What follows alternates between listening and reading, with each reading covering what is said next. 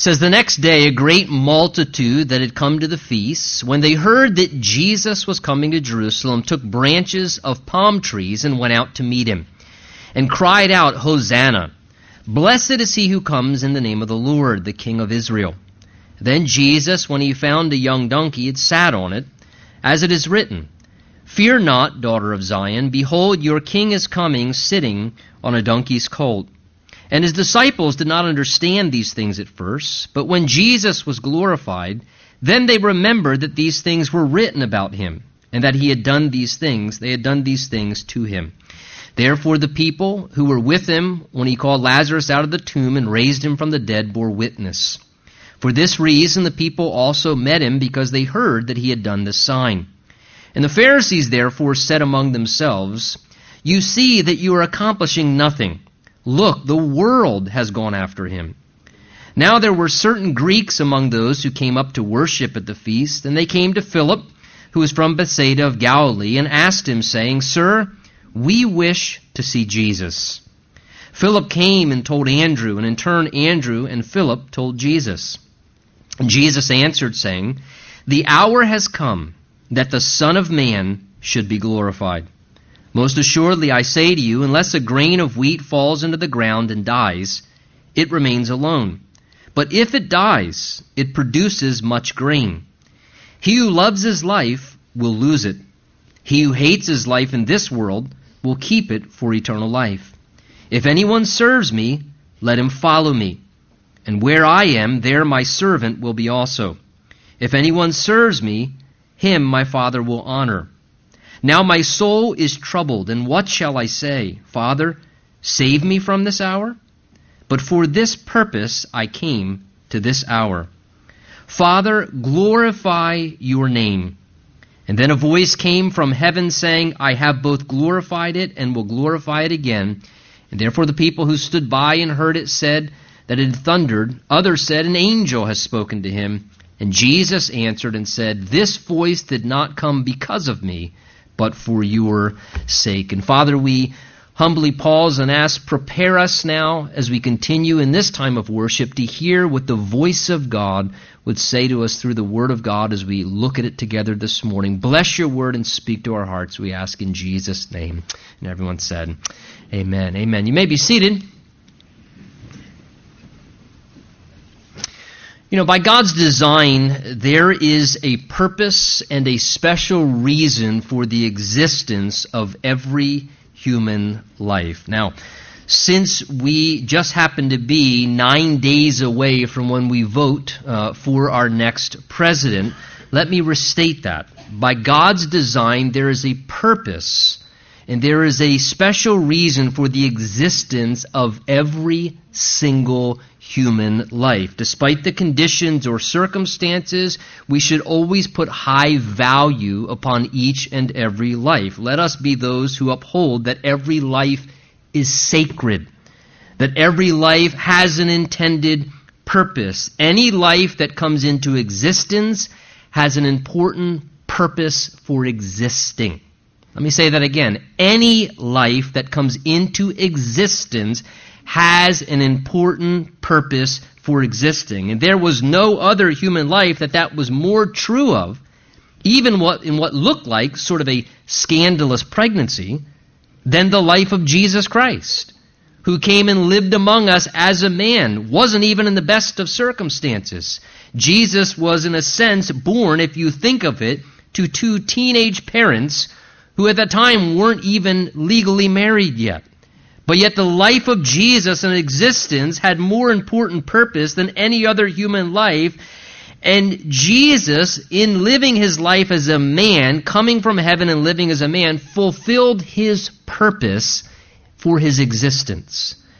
And therefore, you and I, as followers of Christ, we should now be motivated to fulfill our purpose for our existence in the day and generation we live.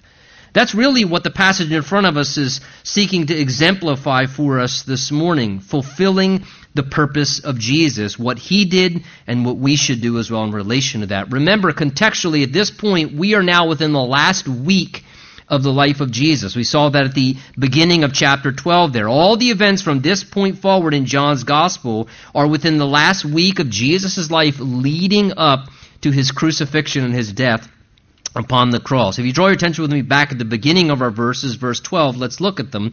It says, The next day, a great multitude had come to the feast, and when they heard that Jesus was coming into Jerusalem, they took palm branches and trees from trees, and they went out to meet him, and they cried out, Hosanna, blessed is he who comes in the name of the Lord, the King of Israel. And Jesus, when he had found a young donkey and sat on it, as it is written, it says, Fear not, daughter of Zion, behold, your king is coming, sitting on a donkey's colt. Now, take note here. The first way that we see Jesus fulfilling his purpose as a man and his existence is in precise fulfillment of Scripture, or what we might particularly call prophecy here. Jesus' birth, everything about his life, his ministry, his uh, death and the way he went about it, his resurrection, all those things happen in complete accordance precisely with over 300 some prophecies or predictions that were made about his life, his human life, hundreds of years before Jesus' human life ever came into existence on this earth. Written and recorded by Old Testament prophets from times past which had no personal connection to one another, many of them. Many of them lived in completely different time periods, yet there's no contradiction. They all contributed something about the life of Christ and what would take place with it as a man.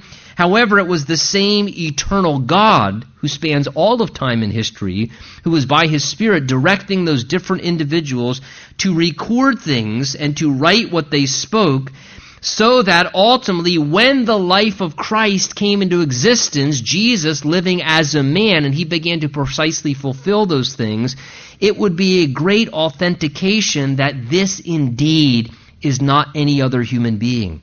This is the very Son of God sent from heaven to fulfill the plans and purposes of God. Now, these first few verses we're looking at here in John chapter 12 in our study this morning give a brief summation of what we often call today the triumphal entry of Christ as he came into Jerusalem.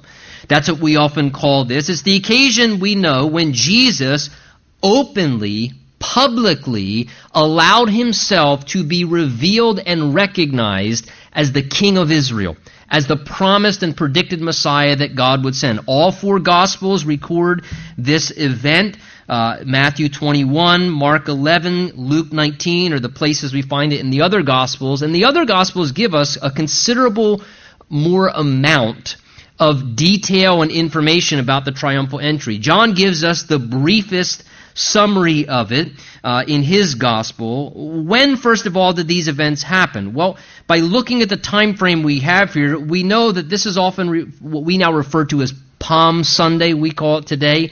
It's about four days before the crucifixion and death of Jesus, and it is therefore one week away from what we refer to as Resurrection Sunday, the day that Jesus raised from the dead. The setting we're told here in our text is the celebration of the feast or the Passover feast, as we saw at the beginning of John chapter 12. That's what's being referred to. And remember, this is the final Passover feast of Jesus' earthly life, where he now will become the ultimate fulfillment of what this Passover feast celebrated as he would die as a substitute and the sacrifice for the sins of the people. Remember, John the Baptist pointing to Jesus said, Behold the Lamb of God who takes away the sin of the world once for all, the fulfillment, Christ our Passover. Remember, Passover celebrated God's powerful deliverance of his people out from under the oppression and the bondage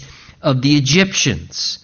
And as they're now celebrating the Passover, one of the major feasts in Israel, verse 12 says that there was, look at it, a great multitude that had come to that feast at this time, which was typical because this was a monumental time during the year. It's one of the three major feasts. And among that great multitude of worshippers, we have to understand there was incredible hope and there was incredible optimism within their hearts that God's promised deliverer would now set them free once again from Roman oppression and from the strong hand of Rome ruling over them and controlling them at, the, at this time, historically.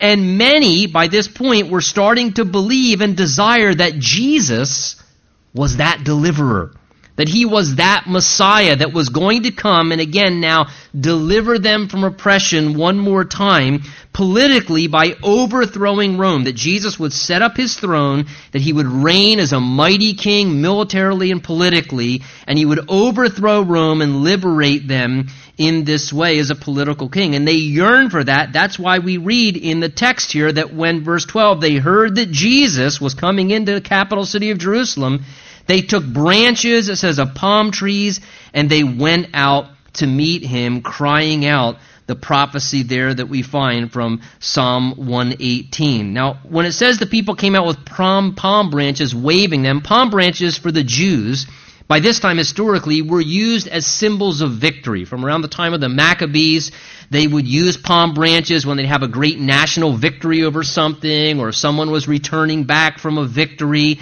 So they're now waving these palm branches toward Jesus in celebration, believing, finally, God's sending us the deliverer. We've been waiting for someone to overthrow Rome for us, and the optimism here is that perhaps Christ is this one who will do this. So, in fulfillment of Scripture, we read there in verse 13, they now start enthusiastically proclaiming the statements from Psalm 118, which was a psalm, a messianic psalm, that predicted God's deliverer, his Messiah, that he said he was going to send to his people. So they now start shouting the statements from that particular psalm Hosanna, which again, that word Hosanna means save now. The idea is they were saying, now, Save now. We're tired of the Roman bondage. Save us now. Liberate us. Set us free from Rome's hand ruling over us. Blessed is he who comes in the name of the Lord, the King of Israel. We, we want you as our King, Jesus. We're voting for you. You alone can set us free from the Roman rule. And notice the unusual, however, and humble way it says here in verse 14 and 15 that Jesus was coming into the city in this triumphal entry. It says Jesus had found a young donkey and was sitting on that as he had this triumphant entry and was coming into the city of Jerusalem. Now you have to understand the picture here. The cultural practice in that day, especially among the Roman Empire, when one of their military generals or someone who was a, a powerful ruler would make a triumphal entry either back into the city after war or coming in to just you know visit a city or a location they came with all kinds of pomp and circumstance they rode on big strong stallions that were decorated with armor and, and there was this purposeful display of all the power and all the authority. And Jesus, who's now openly allowing himself, in accordance with Daniel 9, the exact day and the hour was predicted that this day the Messiah would reveal himself openly. Jesus now revealing himself as the true King of Israel and their deliverer comes. How? Riding on not just a donkey, but a young donkey, a young buck. And he comes in the most humble way. He comes in the most simple way, completely opposite of the cultural practice of that day. Let's be real, that's not exactly a strong showing of authority, of letting your muscle and your force be demonstrated the way when these kings would come in and again little boys would be like, wow, look at that, and, and there'd just be so, and here comes Jesus. Da-dum, da-dum, you know, he's sitting on the, on the back of a donkey, a young donkey riding in humbly and quietly. Why such a humble and different approach than other kings who presented themselves? Well, first and foremost, above all else, it was because that was what fulfilled Scripture. That was what was prophesied to validate, to indicate, no question, this is God's deliverer. This is God's Messiah. That's how it was predicted that the king of the Jews would identify himself. Zechariah 9, that's what's being quoted there in verse 15. Zechariah 9 said, Fear not, daughter of Zion, your king, behold, He's coming, how?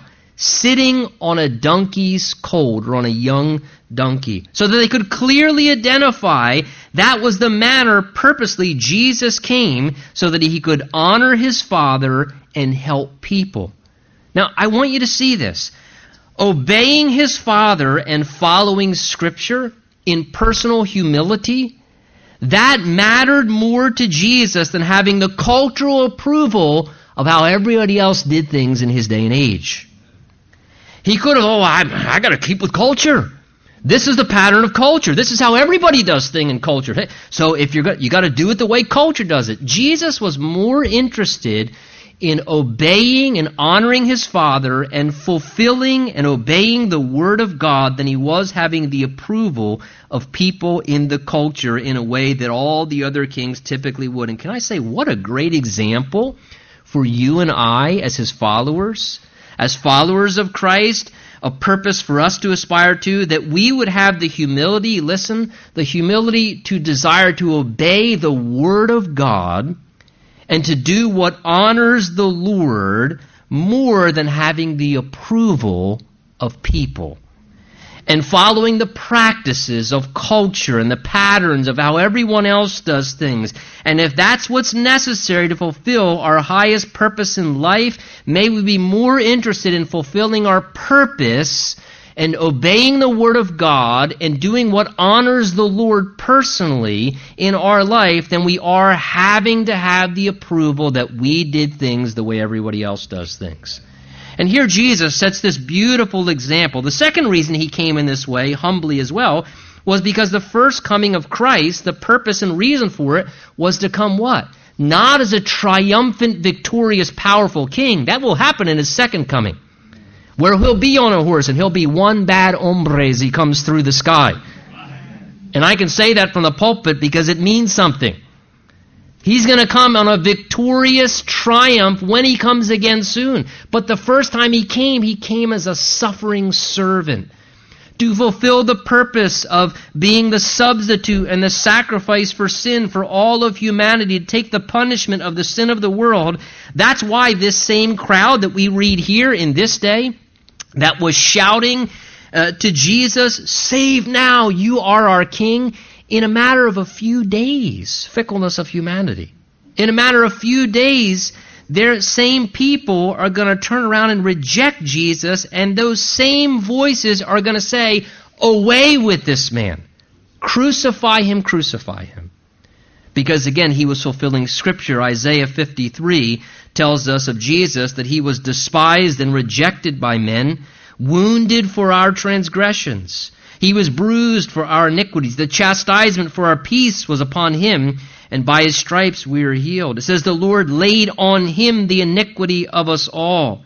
Yet he opened not his mouth. He was led as a lamb to the slaughter, and as a sheep before his shearers is silent. So he opened not his mouth. For he was cut off from the land of the living.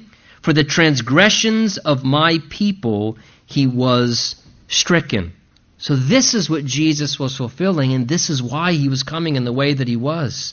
So that he could be clearly identified and to fulfill the humble servant king that he was in the first time that he came. Now look at verse 16. His disciples, being a part of all this experience, it says, they did not understand these things at first.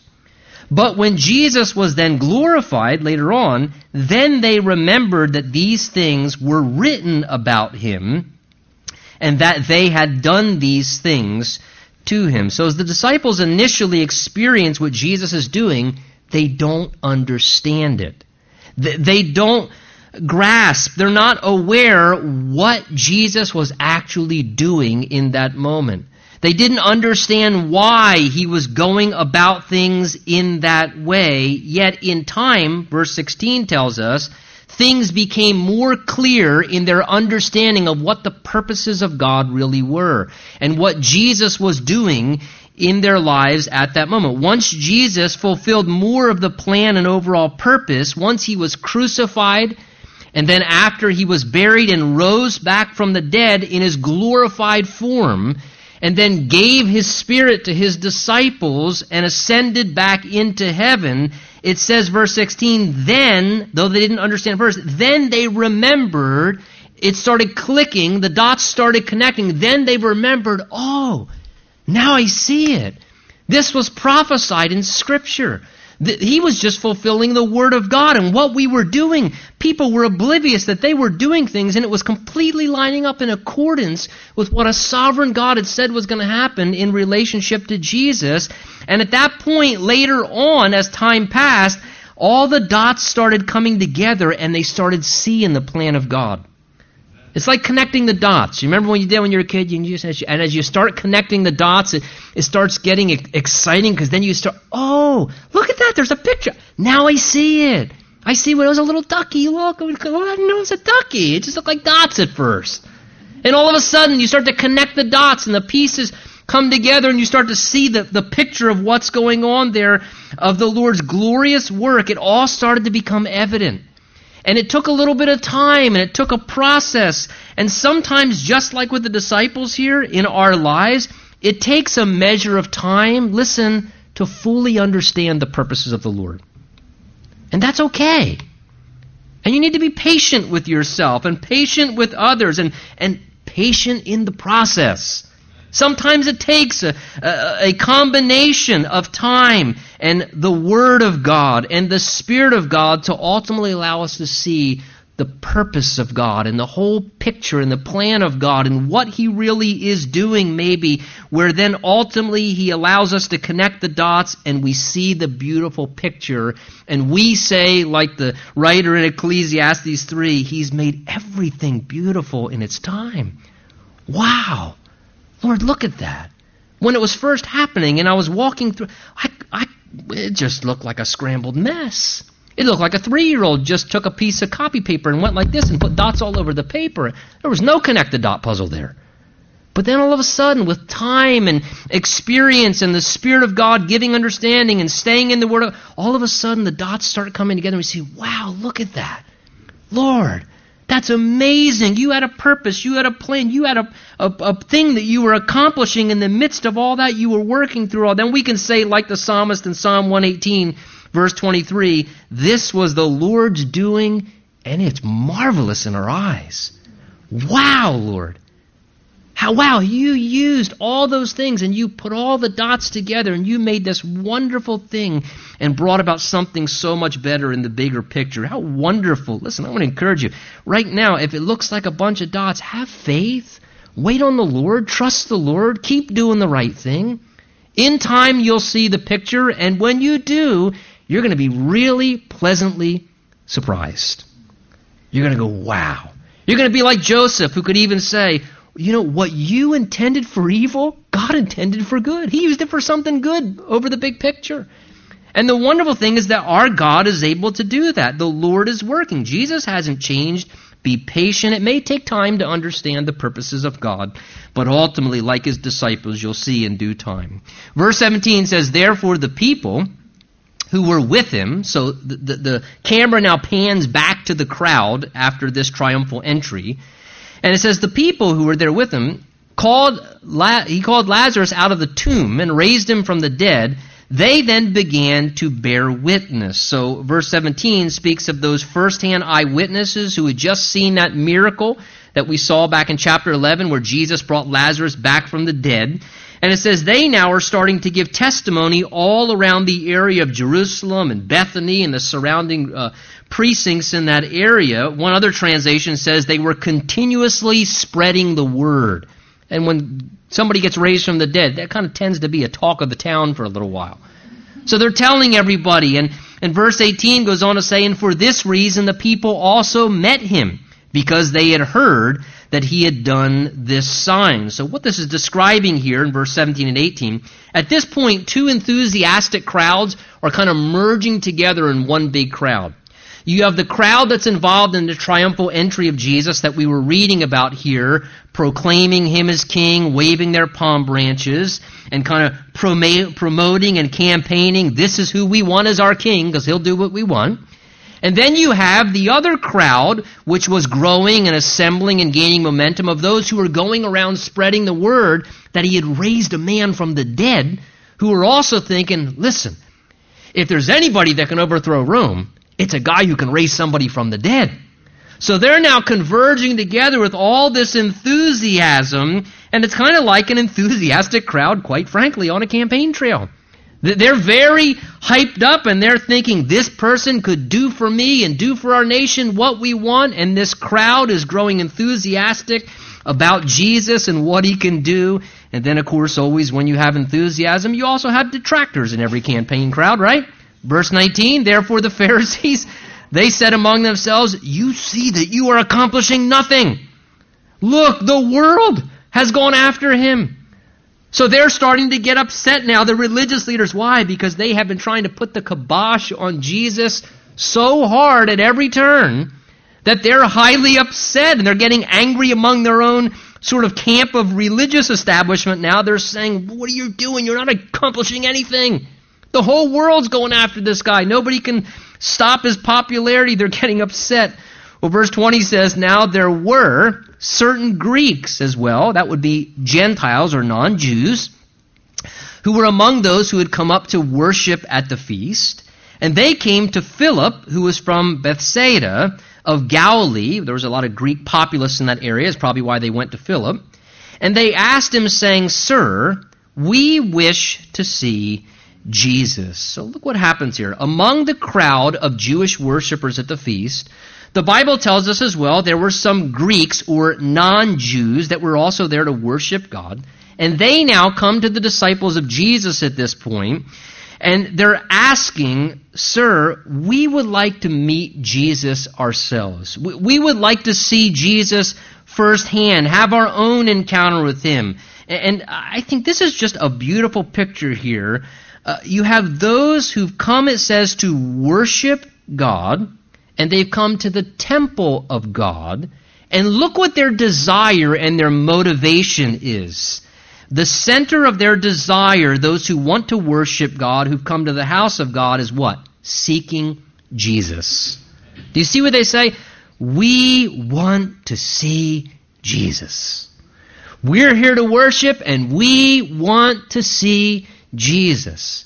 Can I just say in the Bible, that is a beautiful picture that the Holy Spirit of God gives to us there. That those who come to the house of God or those who want to worship God, that that would be the central desire and interest. That they want to seek Jesus. I think of those who don't know the Lord, those who are unsaved, unbelievers, and maybe they're genuinely seeking truth. Maybe they genuinely want to know if God, uh, you know what? I wish that that would be their heart, that they'd say, you know, we just want to see Jesus for ourselves. We like to see for ourselves this person Jesus. We, we want to see Jesus. I don't want to see what goes on in a church. I don't want to see, uh, I want to see Jesus. Who is Jesus? And what is Jesus' plan and purpose? That the unsaved soul would have that desire to just want to see Jesus. That will never dissatisfy, that will always bring a person to the truth. That will always bring a person to a right place spiritually. And for all of us who are already followers of Christ and love and know Jesus, that should be the picture of our pursuit in personal worship. That our heart, as wanting to worship God, and when we come to the house of God, there should be our central focus. We just really want to see Jesus. I don't want to see a great worship team. I don't want to listen to a bad pastor. I don't want to see a great charismatic teacher. I, I don't want to see, I want to see Jesus. I'm coming to the house of God. I want to worship God. Well, listen, may the overarching theme in our hearts be we just want to see Jesus. We want to see Jesus. We want to see more about him and who he is and what he's like. And we want to meet Jesus. We want to have a first hand experience with Jesus. That is true worship. That is the true heart of what any worshiper should be after, that we want to have an encounter with the Lord. The Bible says, let us fix our eyes on Jesus, considering him, wanting to see him and know him more fully. Well, verse 22 says, Philip then came and told Andrew about this, and he in turn uh, told Philip and Andrew, and then they went and they told Jesus about this. So they report to Jesus, hey, there are some individuals. They want to see you. They, they want to know more about you. But Jesus, verse 23, answered, saying, The hour has come that the Son of Man should be glorified. Now take note of this. The hour has come. That should be a, a, a phrase that sticks out to you there. Many times already, Jesus has said what? My hour has not yet come. In other words, it's not the right time. He said that multiple times already. Now, he indicates it is. He now says, the hour has come. Now, the hour of Jesus refers specifically to that divine, pre planned timetable when Jesus would suffer for the sins of the world. It resulted in the substitutional and sacrificial death of Jesus Christ as a sinless man as he died taking our punishment as sinful people in our place, where he would give up his life upon the cross for the sins of the world. And this was now the very hour from heaven's timetable, the Bible says as well here through Jesus' words, that Jesus, as both the Son of Man and Son of God simultaneously, would now be glorified. The hour has come when he will die as a suffering servant.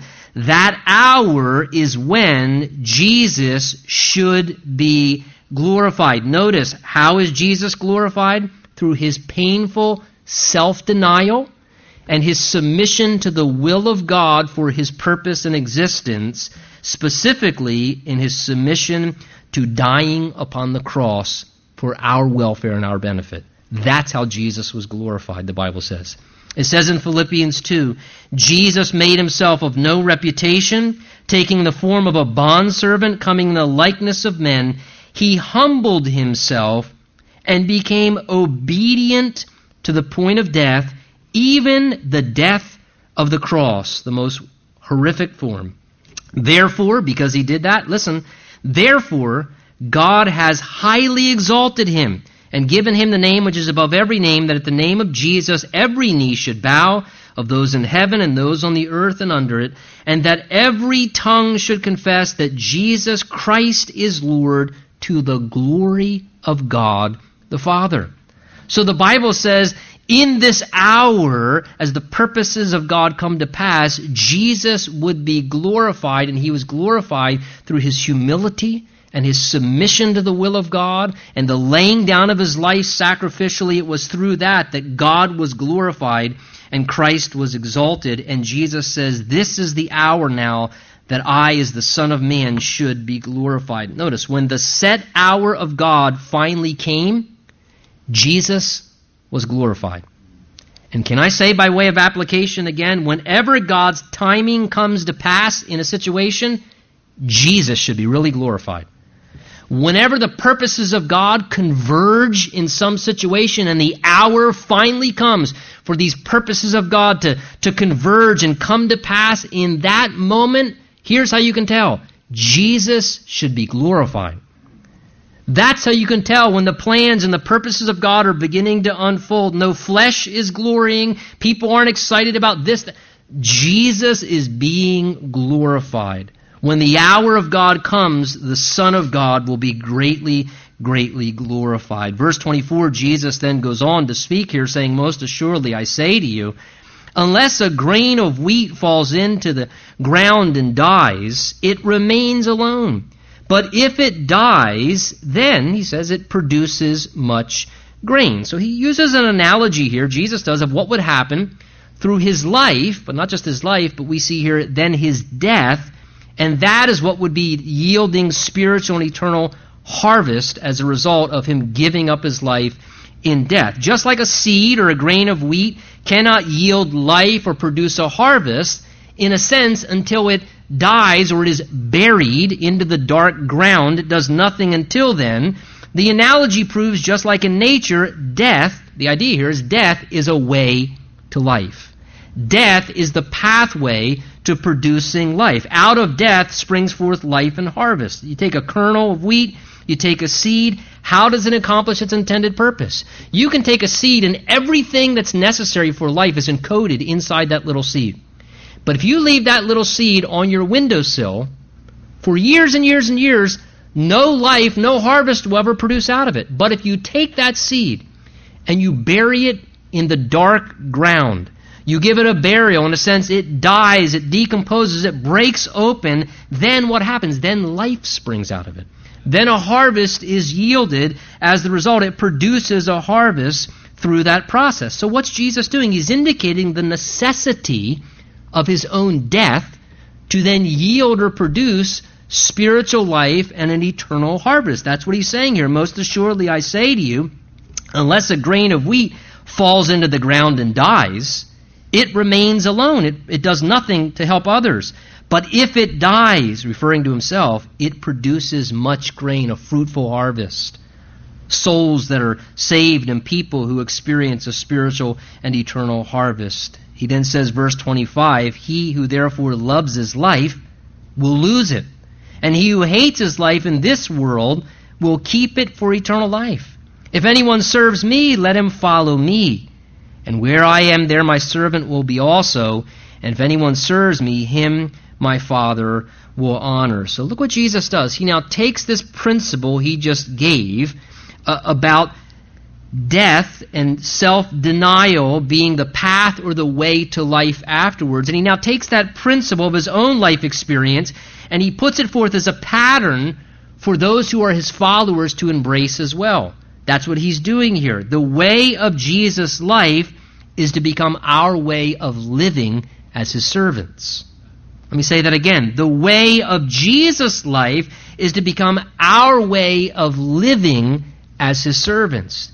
You see what he says there? Look with me in verse 26. He says, If anyone serves me, let him follow me. The idea here is a commitment to Christ and a requirement to follow Christ's life. They go together.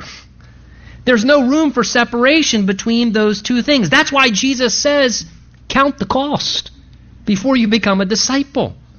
Jesus never preached, you know, a, a form of, of soft you know, Christianity that had no sacrifice or sense of denial or, or, or commitment. Jesus preached an, I hope he preached an honest gospel because it was the truth. And Jesus is stating here if we say and claim that Jesus is our Lord and we are his servants and he therefore is ruling over us, then Jesus says it's a given that if he is our Lord and we're his servants, that comes with a required commitment to follow Jesus. And first and foremost, to follow Jesus in the way that he lived. To live like Jesus lived. The Bible tells us in 1 John chapter 2 verse 6, whoever claims to live in Jesus must walk as Jesus did.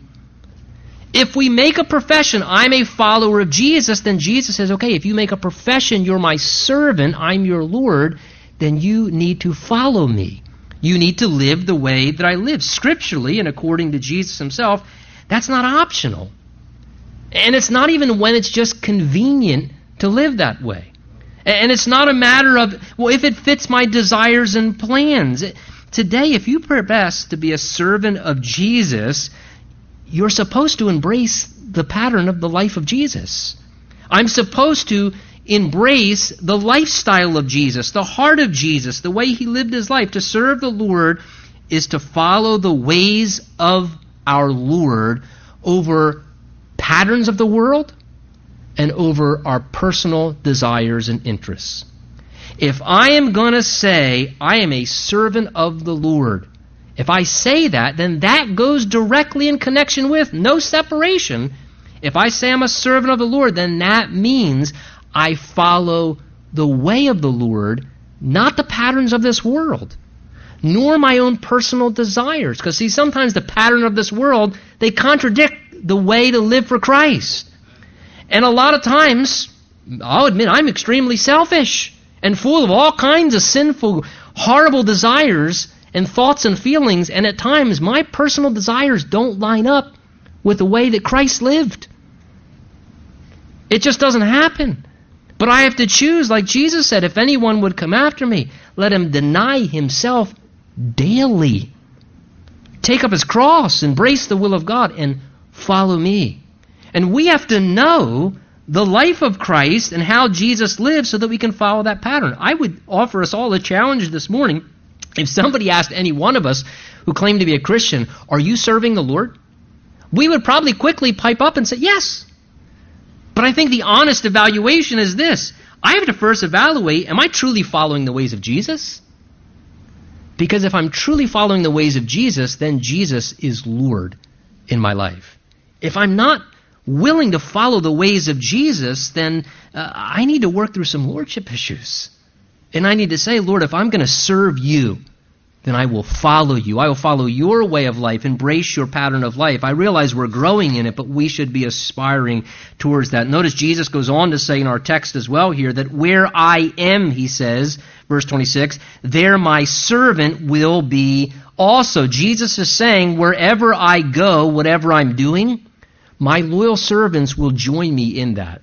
They will follow me. In that hour, what was Jesus doing? He was laying down his life for the sake of others. Again, remember the spiritual paradox we just got in verse 24? That death is the way to life and to have impact upon others.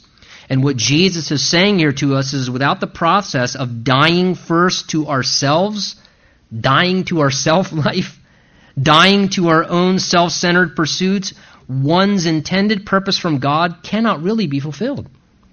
We cannot fully experience the purposes of God for our life, and we certainly won't be effective like Jesus was in his earthly life. He says there in these verses, if you love and cherish your own life, you see what he's saying? If anyone loves me, he says, or excuse me, loves his life, verse 25, then he'll lose it. In other words, he's saying, if you love and cherish your own life to the point where you have to have what you want, or you must pursue your preferences in life, or you must have your self interest, and you must seek your will and indulge your ideas and satisfy your desires, then Jesus says, if that's your, your heart, then he says, let me assure you, it's going to result in personal loss.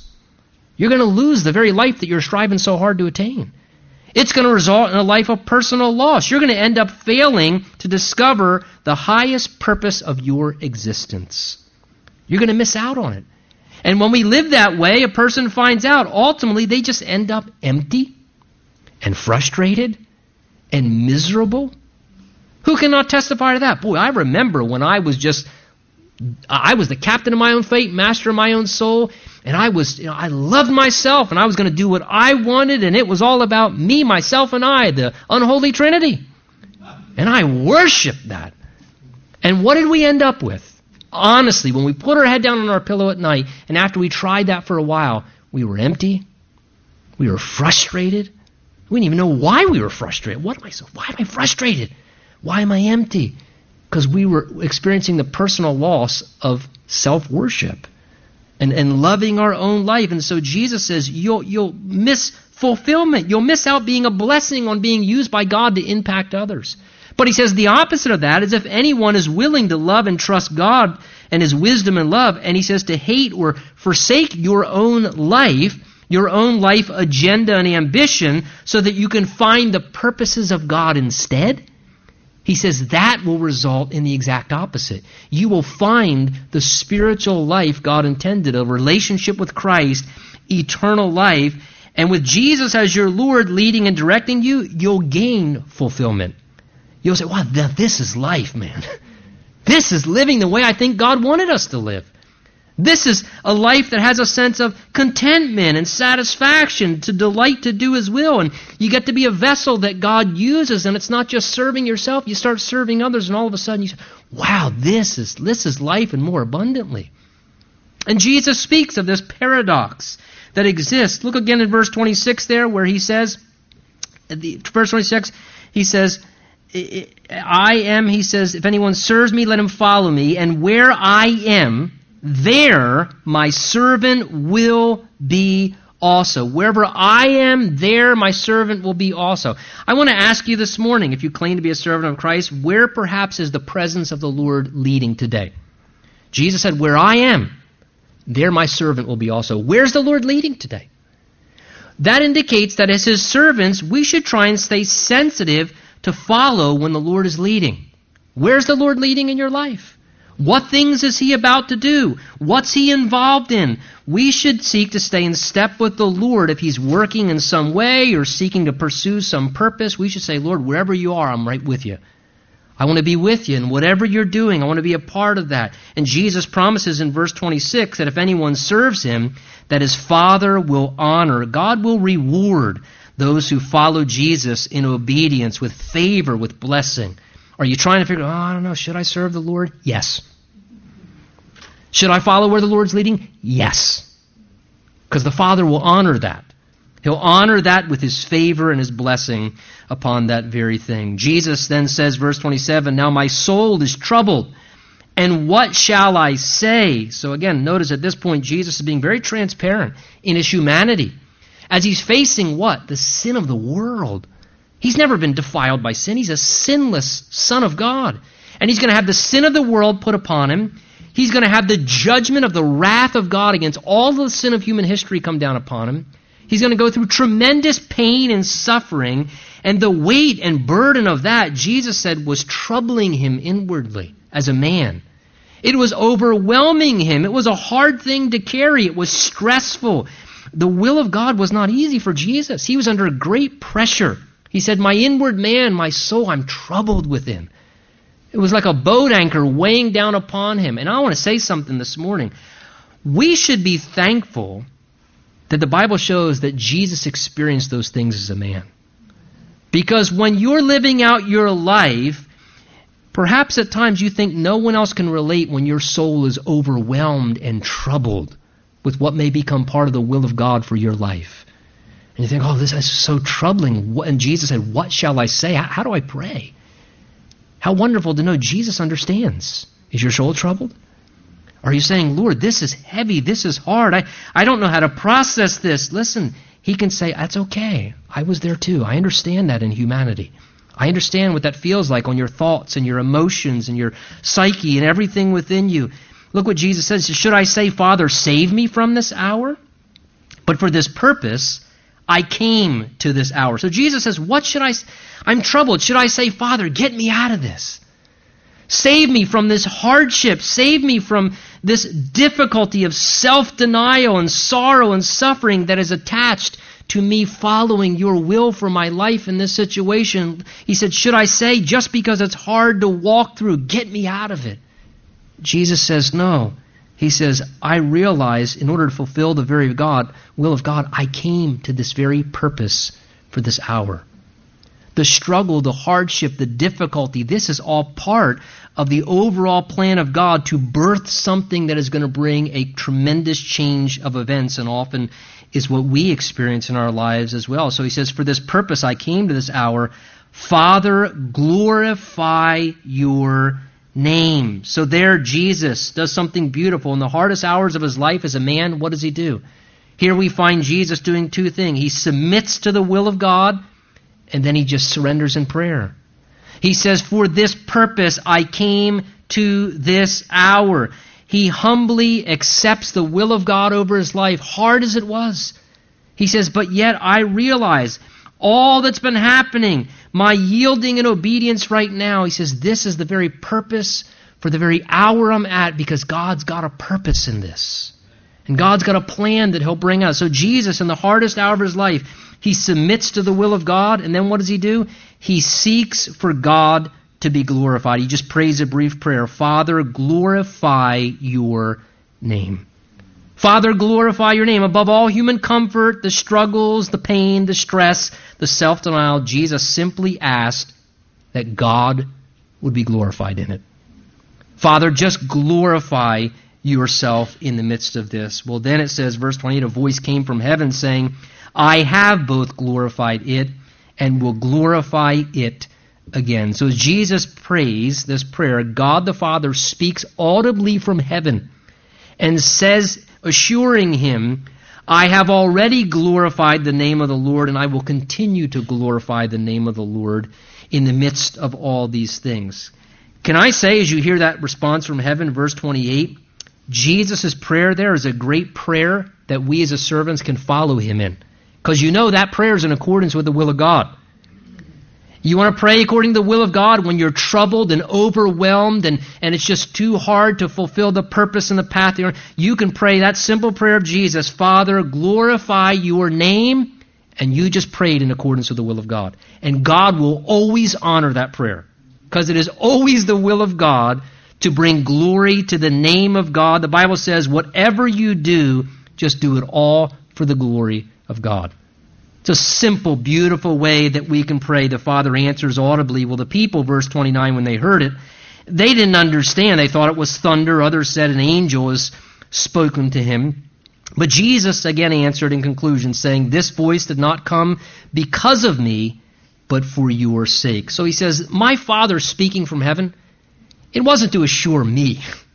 I know who I am. He says it was for your sake to help you to again authenticate who I really am as the Son of God from heaven. Now, this is the third time in the Bible where God broke into creation and spoke audibly from heaven. It happened, remember, at Jesus' baptism. It happened at Jesus' triumphal entry. And now here it happens right before Jesus dies. And on all three occasions, you can look, on all three occasions, the purpose of God breaking in and speaking audibly to heaven was the same purpose every time. It was to do one simple thing to cause people's attention and focus to be more fully on Jesus. This is my beloved Son in whom I'm well pleased. Hear him, listen to him. God's heart is always the same in this situation. Understanding this is the reason why. Because the purpose of our life, the most important purpose of our life, is understanding the purpose of Jesus' life. Because if you find that for yourself personally, you will find fulfillment and you will find the, the, the purpose for your life when you understand Jesus' life and its personal purpose for you. Amen? Let's stand. Let's pray together.